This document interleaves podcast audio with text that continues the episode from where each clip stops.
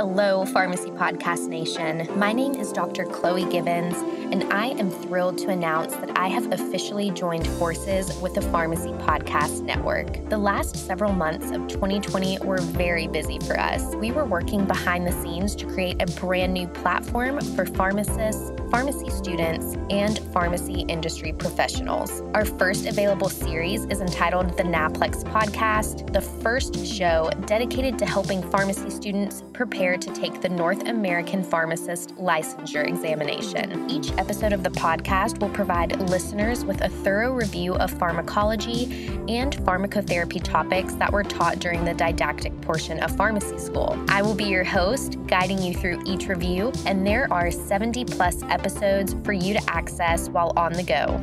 Thank you all so much for listening.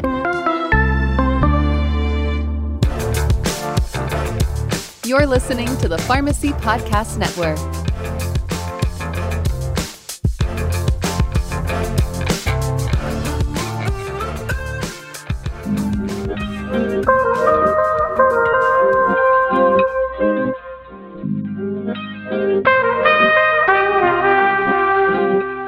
Pharmacists and physicians have critical roles in addressing the current opioid epidemic and ensuring appropriate care for patients with pain as well as with addiction. And both physicians and pharmacists have responsibilities to ensure that opioids are prescribed and dispensed for legitimate medical purposes and to meet legal requirements. This isn't easy. It sounds easier than it is. The stress that's placed on physicians and pharmacists to navigate pain management and or those patients and, and consumers out there that are suffering with addiction that is a balance beam i'm excited to bring back um, to the to the pharmacy podcast nation. This topic which was brought to me by an organization called prop physicians for responsible opioid prescribing where we had the pleasure of talking with dr jane ballantyne and dr andrew kolodny well, today, Andrew Kolodny returns with two pharmacists. One of them, Dr. Mark Garofoli, who is a member of the Pharmacy Podcast Network and the host of the Pain Pod, and David Morgan, a pharmacist with veteran years of experience in uh, pain management. And I'm excited to welcome all three of you. Um, Mark, David, Andrew, welcome back to the Pharmacy Podcast. Thanks for having us. Thank you. Thank you very much, Todd. So a patient has an issue. They have pain. They need uh, some sort of uh, of relief.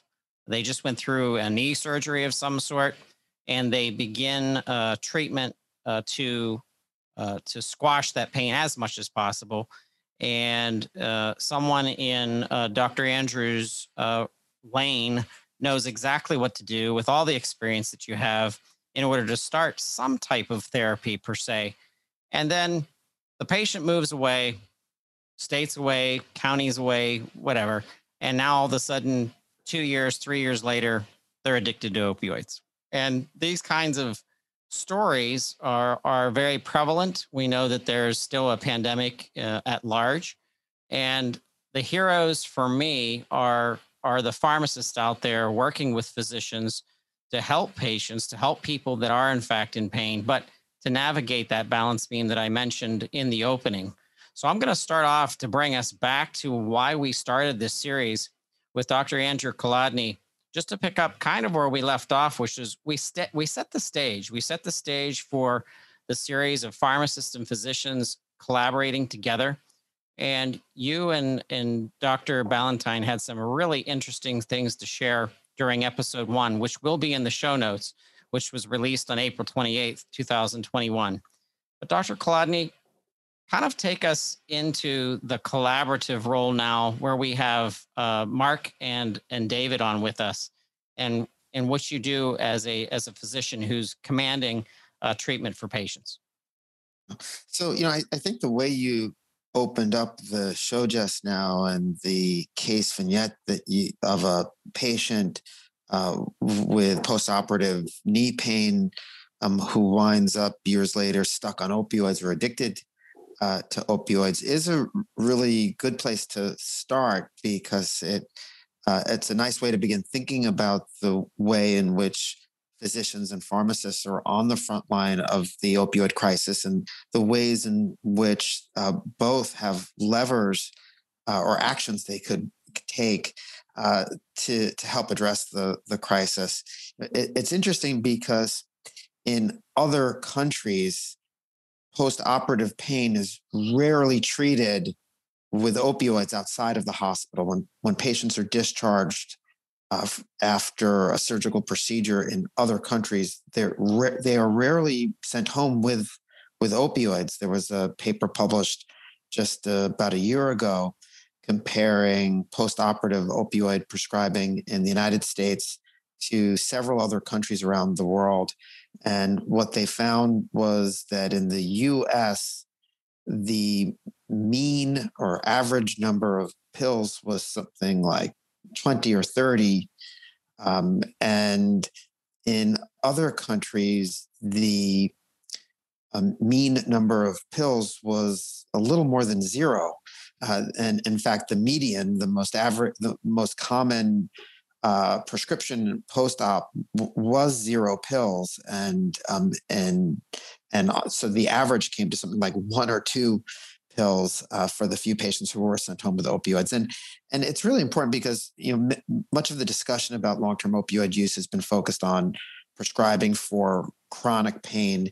Um, but what we know is that for many patients who are prescribed opioids for chronic pain, the initial prescriptions began after an injury or after surgery, and the patients just never came off. And so, what is the role for the pharmacist versus the physician in preventing inappropriate uh, prescribing of opioids that can lead to addiction and, and long term use? What is the appropriate role for pharmacists versus uh, physicians? I know that there are some in the medical community who I I think don't recognize that pharmacists are critical members of of the team that's caring for patients that they are health professionals who can serve an important role and would rather just see a pharmacist follow a, pres- a physician's order or prescription without any questions asked. And and I know a few years ago uh, when uh, a, a, major pharmacy chain announced that it was not going to simply fill uh, prescriptions and that there would be more of a query uh, depending on the type of opioid prescription written. I know that the AMA weighed in publicly against that. And so, yeah, I'm very eager to hear from our pharmacist guests on this show um, about how they see the role, their role in in preventing long term uh, use or inappropriate prescribing of opioids, and and of course it's quite a challenging role when when the pharmacist is not the physician, um, but has to deal with the patient who walks into the pharmacy with that inappropriate prescription. Let's jump right in, David, and, and hear from you with your experiences. So I've you know I've been a pharmacist over 45 years. Um, and so I've seen the profession change, and it's changed in many ways. So let's go back to the mid 90s, where most of the opioids were reserved for end of life hospice type of pain. And that you're right, they were they weren't prescribed post surgically large quantities. I mean, there was certainly Percocet. Well, Percodan was around, and then Percocet came along and they added the acetaminophen instead of the aspirin. But uh, most of the larger quantities were for end of life or cancer pain. But then this the, the kind of a lot of forces coming to play around the late 90s, meaning that there was a lot of forces saying that pain was undertreated and that we had to, you know, aggressively treat pain and that the opioids weren't as dangerous and that they should be used, you know, round the clock, you know, otherwise, in that uh, there's no upper limit and stuff like that. And those types of arguments might have made sense in cancer pain or end of life pain, but don't make a lot of sense, especially in younger people and especially in post op. The other forces that came into play that, and hopefully someday we'll get back to it, is that healthcare was a local thing. So it was local pharmacists dealing with local physicians who knew their local patients, that triad. And then we moved away and we got into mail order with, you know, the prescription, the drugs are being sent from all around the country into the home and people weren't having that relationship with their local pharmacist. So uh, that's a force that um, you know also led towards this whole you know problem of opioid addiction and stuff like that, where uh, you know if the pharmacist is the most accessible healthcare professional, meaning you know people can just go into a pharmacy and talk to a pharmacist. They don't have to make an appointment, and that they often visit pharmacies, you know, either monthly or regularly where they would only see the prescriber only occasionally, either you know every few months and stuff like that. And so there is a role for pharmacists. There is a role of collaboration in that in that since the pharmacist can see how the person is doing if they come into the pharmacy, whether they're you know how their life's going, how's their family going, because addiction is a is a family disease and should be treated as a family disease. And that to, if the triad of the pharmacist, the patient, and the physician are working to the same goal, I think things would work better. And that these are difficult conversations, especially if somebody get coming in early for the refills or they're using more pills than they should be using. That's a difficult conversation. And the way physically the pharmacies are set up, they're not set up for confidential, diff- difficult conversation. At least I've yet to see a pharmacist set up right. So, anyways, I hope our profession can get back to that collaboration. Uh, and I think it might exist in certain pockets, but it's not universally available. Um, I'll pass it off to Mark and see what his, let him weigh in on that. Well, thank you very much, David, and, and of course Andrew as well too. This uh, this topic, it it I feel like in healthcare we tend to make things complicated when sometimes they're straightforward. Now, I'm not trying to simplify the opioid pandemic crisis or whatever words we want to use here, but you know, it all it all comes down to uh, heck of a federal law that we have. I, I know in previous times we've we've chatted, uh, gentlemen, uh, even regarding the simplicity of our Federal Controlled Substance Act. I mean, decades ago, right? Uh, you know, when you're talking about pharmacists, I, I cover this with uh, those in our profession all the time of that corresponding legal responsibility. I mean, we've heard that record on repeat, right? But what the heck does it actually mean and what's it entail? Um, you know, the idea that we have to ensure that a prescriber is in their scope of practice. You know, if you have an optometrist prescribing um, Dilaudid uh, with high risk dosage, are we in the right scope here? Well, you're going to need a little more story for that one, right? If that would suffice at all ever. Uh, and then the diagnosis. You know, the diagnosis, as easy as it is to say, good golly, we're on ICD 10, 11, when, you know, the list will go on. Anybody ever heard of 89.4? Those are, are peeps in, in, pain management. You'll remember that one. It's like saying somebody has pain and that's it. Um, those are the two profound things there. But you know, it gets complicated. It's uh, I always like to quote Mark Twain, um, a, much more intelligent Mark that is. Uh, you know, uh, sorry I would have made this letter shorter, but I didn't have the time. Well, thankfully the feds made a very succinct law, diagnosis and scope of practice. And then we got to practice at the top of our license. We got to do what we said of doing no harm, uh, well beyond that. And as pharmacists, providing care. Um, you know, not that long ago, I believe was our APHA president, our umbrella organization. It was LB. LB said, my theme for, for the presidency of APHA will be pharmacists provide care. So how do we do that? Um, you know what I'm hearing uh, from based off of uh, what David was saying and, and, Andrew along the way, and quite frankly, all of you in the audience. We have these conversations going in circles all the time. But what I'm hearing is what my dad asked me a couple years ago. He had a surgery and when he got home, he had a bottle of prescription medicine and he called me. He's old school. He doesn't use, you know, Facebook and all them things. He called me and said, Hey, kiddo, what do I do with these things? And you got to think about why he called me, other than being his kid, by the way. But um, it was because when you read the bottle, it said take one to two every four to six hours as needed. I mean, good golly, we we have that on prescription labels all the time, right? With very good intent, we want to have flexibility to help our patients the way that we can. But what are they reading? One to two every four to six for a high risk controlled substance. I asked him to not tell me the name of the medicine, and then we discussed how to actually utilize the thing um, and going forward with that. But you know, taking that next step. We're not talking about typing a prednisone taper on a label. Good golly, uh, that and Saran wrap are, are, you know, for the afterlife on the negative side. But, anyways, the the being there and talking with our patients. But, you, you know, I, would even uh, I'd punt it back to to you, gentlemen, David and Andrew, on the, um, you know, when it comes to time, uh, it's perhaps the most valuable resource on the earth, but you know where where do we where do we fit this patient care into the average day of a pharmacist? I i, I certainly welcome everyone's thoughts there. What, what are you guys thinking? Well i i think i'm probably the wrong person to answer the question.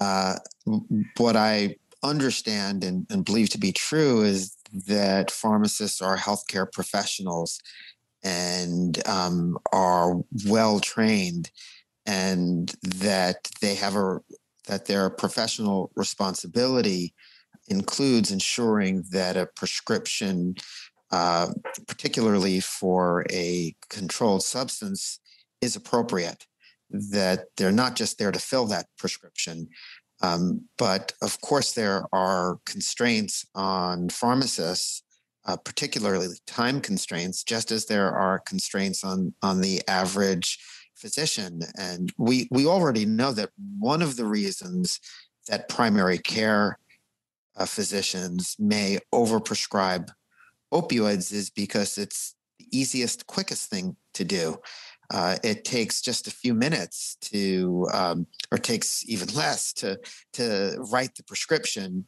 Whereas to explain to a patient, particularly a patient who may want that prescription, why it isn't appropriate, or to find an alternative or to recommend an alternative, um, can take a lot more time. You know, you see the same problem when it comes to uh, prescribing or overprescribing of antibiotics. It's a lot easier to prescribe an antibiotic to a patient with a cold virus than it is to explain that antibiotics are, don't really work on viruses and uh, you know and to not prescribe that anti antibiotic so you know I, I think that sometimes or often um, better more appropriate care can be a bit more time consuming and i think health professionals have a responsibility uh, to try and, and find that right balance um, despite the constraints. But really, I think it's uh, I'd rather hear from you and, and David about how how pharmacists need to to juggle that. So I think one of the problems is that I think medicine and pharmacy both have is the time constraints, and so in pharmacists since they're not paid for their time, they're only paid for their product. So it's, it's right. It's easier to just to fill the prescription and, and send the patient on the way and go into the next prescription. So that if somebody's either struggling or if you have a question or, you know, uh, you know, that does take more time. And that, um, you know, the other thing that I see that's one difference between pharmacy and medicine is that the pharmacist is put front and center between the insurance company and the, the PBMs and the patient, meaning that if the, there's a big copay or if the drug's not covered or requires a prior approval, they're the ones, the bearer of the bad news. And then the patients see the pharmacist as the bearer of bad news. So that it's a difficult conversation where most of the time the physicians or the prescribers, they're not, you know, they're not involved in the billing. They're not involved in the the um, you know the the denial of a claim and stuff like that. Where the pharmacists are front and center. So uh, you know, but I think that the pharmacists, especially for a new person, a you know, opiate naive person, they owe a duty to talk about safe use, meaning and then safe storage, meaning that keep it away from kids, keep it locked up, and then when you don't need it anymore, get it out of the house. So, you know, we hear a lot about the opiate epidemic, and I think big strides have made that people aren't abusing prescription drugs quite as much anymore because there's less quantities and there's less, you know, there is safer storage. And most people that are dying are dying of illicit fentanyl, but it all gets back to that yes, that patients that you know that started post surgically and they weren't counseled correctly from both the prescriber and the dispensers, that can turn into that person that dies, you know, two, three, four years or even quicker from illicit fentanyl. So I think, you know, there is still that nexus of legal drugs, meaning pharmaceuticals, and illicit drugs, and it starts with healthcare. I, I, love some of the things you brought up there, David and and Andrew. I, it, you know, we're in different professions and all that, but we're on the same boat here, right? We're uh, it, it I, am a huge proponent of interprofessional care, and mm. I mean the world is lost without it. So uh, great to hear your thoughts there. I love the simplistic genius of the antibiotic comparison. Um, j- jumping back to uh, one or two of the things that David said there is is you know especially when talking about the time that we as pharmacists have, it's limited. Well, it turns out every profession on this planet has limited time. I mean, a plumber comes into your house, there's only so much time to fix the pipes, right? Uh, same thing in in medicine, in uh, pharmacy, all aspects of healthcare and well beyond, but you know that responsibility. I, I, think yes there's the corresponding legal responsibility but again it, we signed up every every pharmacist that you speak to why'd you get into the profession it's to help people? And then we have these carpe diem moments of uh, all of a sudden gosh forbid we ever enter a world hopefully we're not there where um, you know an insurance company a pbm screen pop comes up and we need to be as licensed healthcare professionals with a pulse, if we ever need to be told that there's an opioid benzo interaction and it's relevant, oh my goodness, um, what will we be needed for? Is, is a really gut wrenching question, really. You know, we have limited time, but we're there to help people. We have to do these things. Uh, it's not a spider sense going off kind of thing. It, it's literally that's what we're there for. Um, so yeah, I, I, certainly echo some of the things there that uh, David and Andrew were saying too. Of the you know, pointing out that yes, time resources, time is always limited, but there's things that we just have to do. So where does the argument, if any argument, come in between a pharmacist who sees the repeat uh, problems happening maybe in their community? Maybe this is a community pharmacist. I, it brings to mind Dan Schneider, um, who who Mark actually just got done interviewing for his podcast and in in the Netflix special, The Pharmacist. I, and and we understand there was a lot more uh, going on there than just the prescribing doctor, which was uh, was way off in in in wacko land about how she you know prescribed patients, and that's an extreme. But bringing it back to the middle of of responsible opioid prescribing where is the argument and or the alliance between pharmacist and physician to assure in the united states uh, because we know that throughout other countries they're not prescribing opioids where we know that today's modern american you know they want instant relief they want instant gratification. That's actually maybe it's part of our culture. Maybe it comes down to the way that we're raised and in working for something and putting in a ton of time and hours to get it done. But in pain relief overall the the three of you are challenged in ways that other physicians and pharmacists are not. But then the pharmacist seems like they're the catch-all in some ways because they they see their community and their community members sometimes suffering from the occurrence of. And and as a consumer myself and a non-pharmacist a non-physician i'm the consumer. I stand and look at the three of you as the as kind of the the solutions of the puzzle but you're certainly not the only members of this. We're talking about law enforcement and government regulation and committee and hospital systems and pbms and I mean, there's a mixture of what the three of you are challenged as providers out there every day.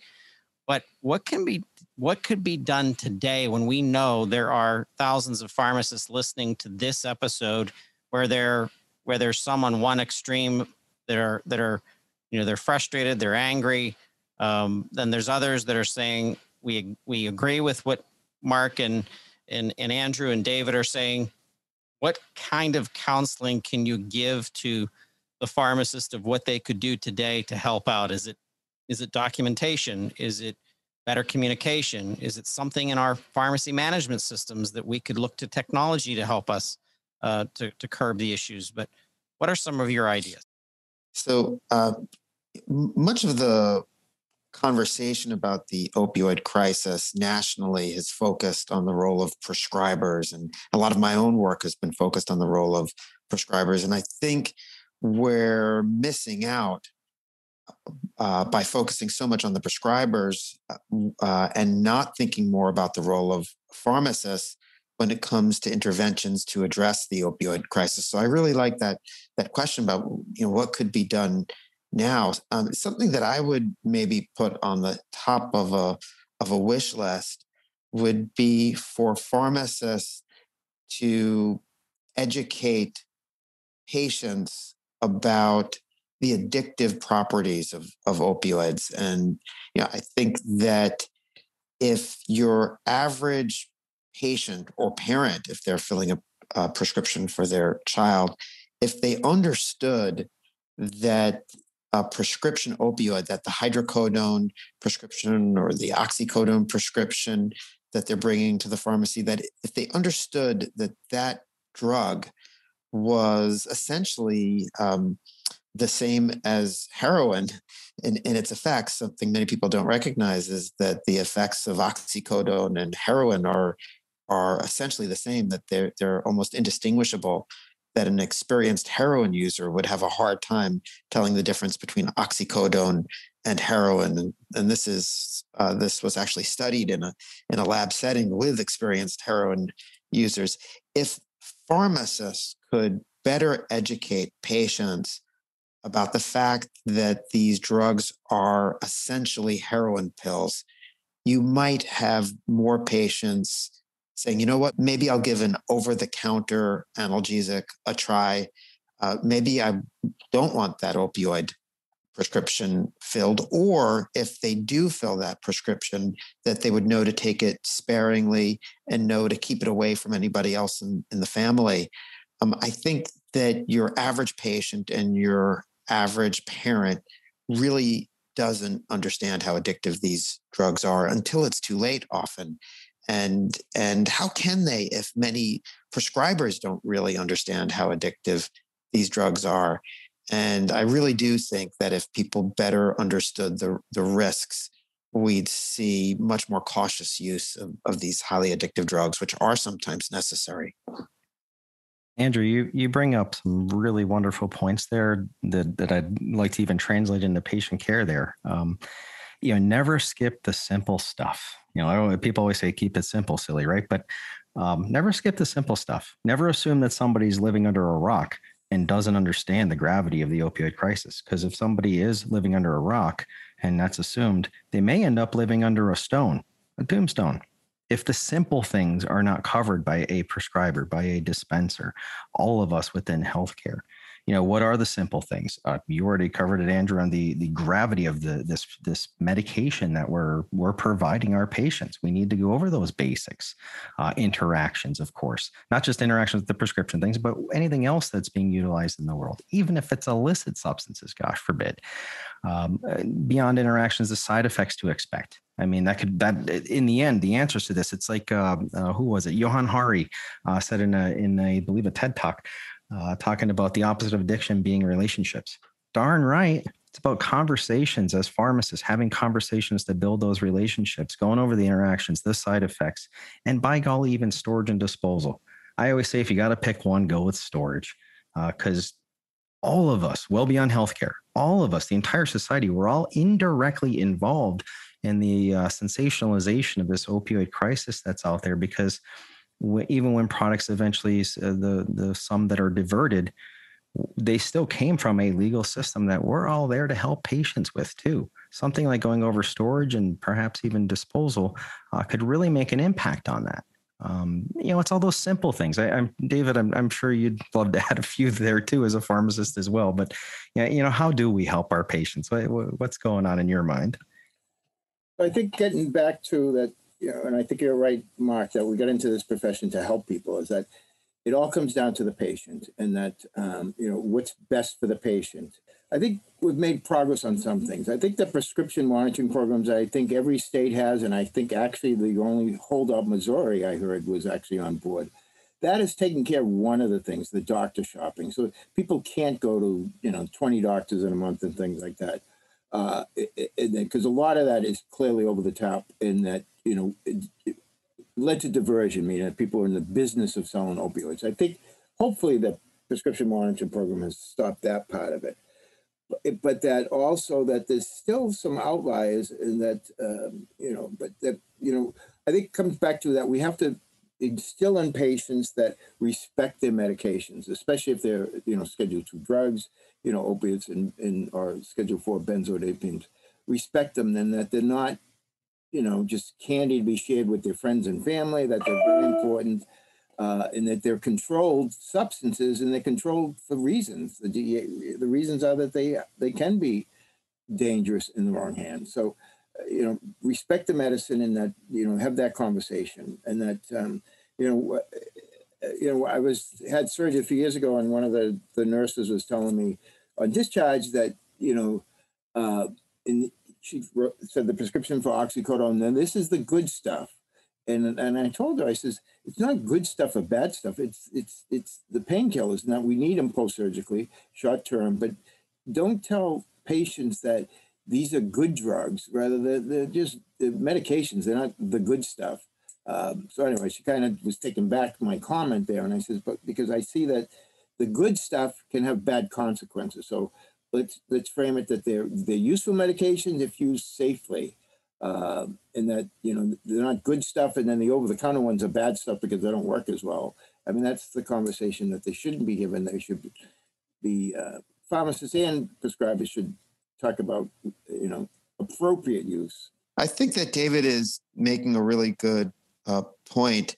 Uh, many people are under the impression that opioid pain medicines are the best and strongest pain medicines, and that over the counter analgesics uh, like ibuprofen um, are for less severe pain. And that so that if my pain is especially severe and if the doctor trusts me, I'll get the good stuff, the opioids. Otherwise, I'm going to have to settle with the less effective over the counter pain medicine. And that's just not true. Uh, there are studies that have, have shown that even for severe acute pain, as severe, for example, as renal colic, kidney, kidney stone pain, that NSAIDs can be as effective and sometimes more effective than opioids and with less side effects. So the idea that that opioids are better or more effective painkillers even for acute pain isn't necessarily the the case. And so yeah, I, I think that's something that really has to has to be considered. I had mentioned earlier, um, you know, I, that I something I'd put at the top of the list uh, for something that pharmacists could be doing now would be educating uh, patients about the addictive properties of, of opioids. One of the challenges there is that I think many pharmacists are underestimating how addictive these drugs are because great efforts were made to misinform pharmacists about the risk of, of addiction. So, part of the campaign to increase opioid prescribing, an industry funded campaign that really led to the, an epidemic of opioid addiction, led to this sharp increase in, in opioid prescriptions and, and many people ultimately becoming addicted. That campaign involved millions of dollars that were invested in misinforming healthcare professionals about opioids. And of course, much of that or most of it would have been focused on prescribers, but there was also a fair amount of deceptive education targeting pharmacists.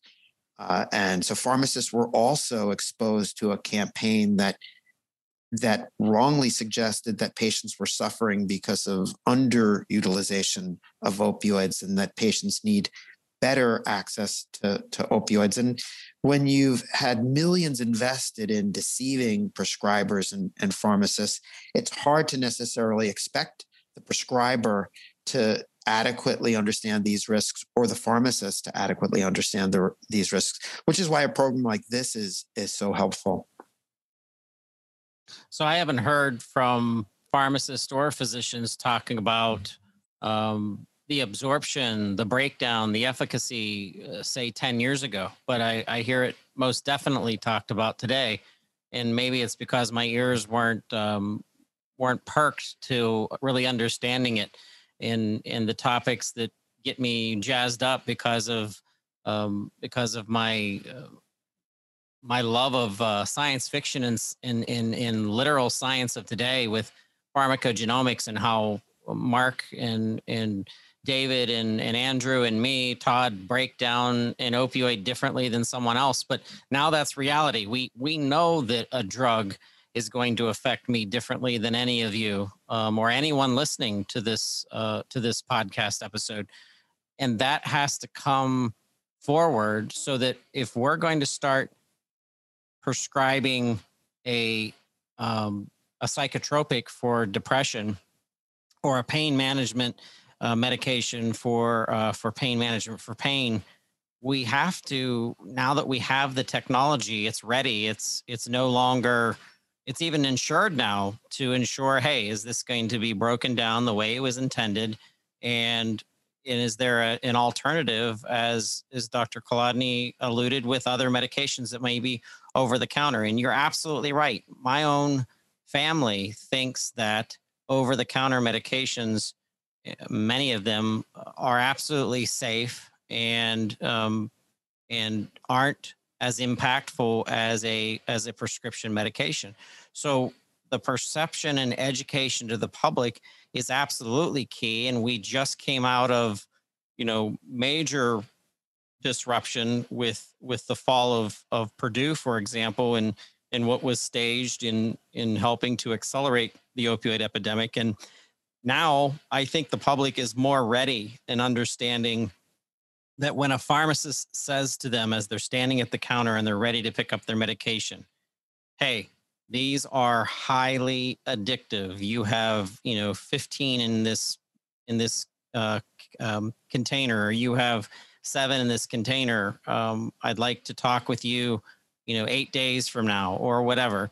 I I think that communication and education for the public is the absolute key and I, it's kind of answering my own question of what i asked the three of you what what could we do right now i think that's the first go and i think everyone listening you are a pharmacist if you're listening you are a pharmacy technician if you're listening if you're aware and you understand the severity of what this nation is under with a pandemic an epidemic that's still happening we have to be cognizant of that I really like what uh, David had mentioned earlier on the respect the chemical. You know, whether we call it respect the chemical, respect the medicine, eat tomato, tomato. But uh, it really brings up uh, one of the things. Uh, Todd, you've probably heard this one for, from me before in our in our Pain Pod co-listeners here. But uh, it's all about the dosage, baby. You know, one of the things Andrew said earlier was um, something I, I, know he's been quoted many places for the comparison of uh, diacetylmorphine, that's heroin, uh, to oxycodone. Well, if you're going to paraphrase Paracelsus like I just did, one of the grandfathers of pharmacy, and say it's all about the dosage, baby, turns out that many doses of oxycodone would just kick the butt of heroin, depending on the dose of heroin. It goes both ways there, you know, and, and there's many doses of heroin that can kick the tushy of, of oxycodone and all the other prescription opioids. It's really all about the dosage in the end as well, too. So I, I think that's a, a, central component of this respect the medicine, respect the chemical along the way, and what can really propel us um, as pharmacists to provide that care to our patients, have those conversations to build those relationships. I've thoroughly enjoyed this conversation between the three of you. I think there's lots of uh, initial uh, reactions that I'd like to collect. If you're listening right now, if you can tweet us, if you can send us a direct message, if you can reach out to us on LinkedIn, there's much to be done. This is part two of an ongoing series that we're uh, very pleased and honored to have the participation of Prop and uh, pharmacists like Dr. Garofoli.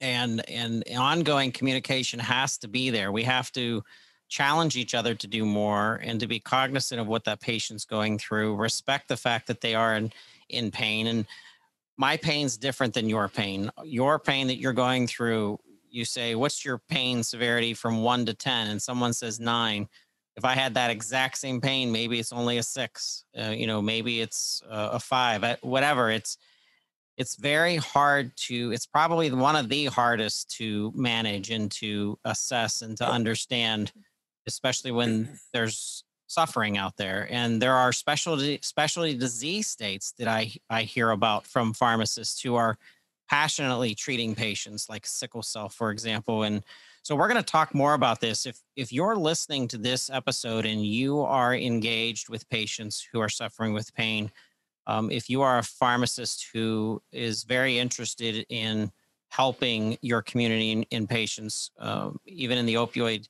usage disorder sector of, of, of a disease or a condition, please reach out to us so we can get you involved.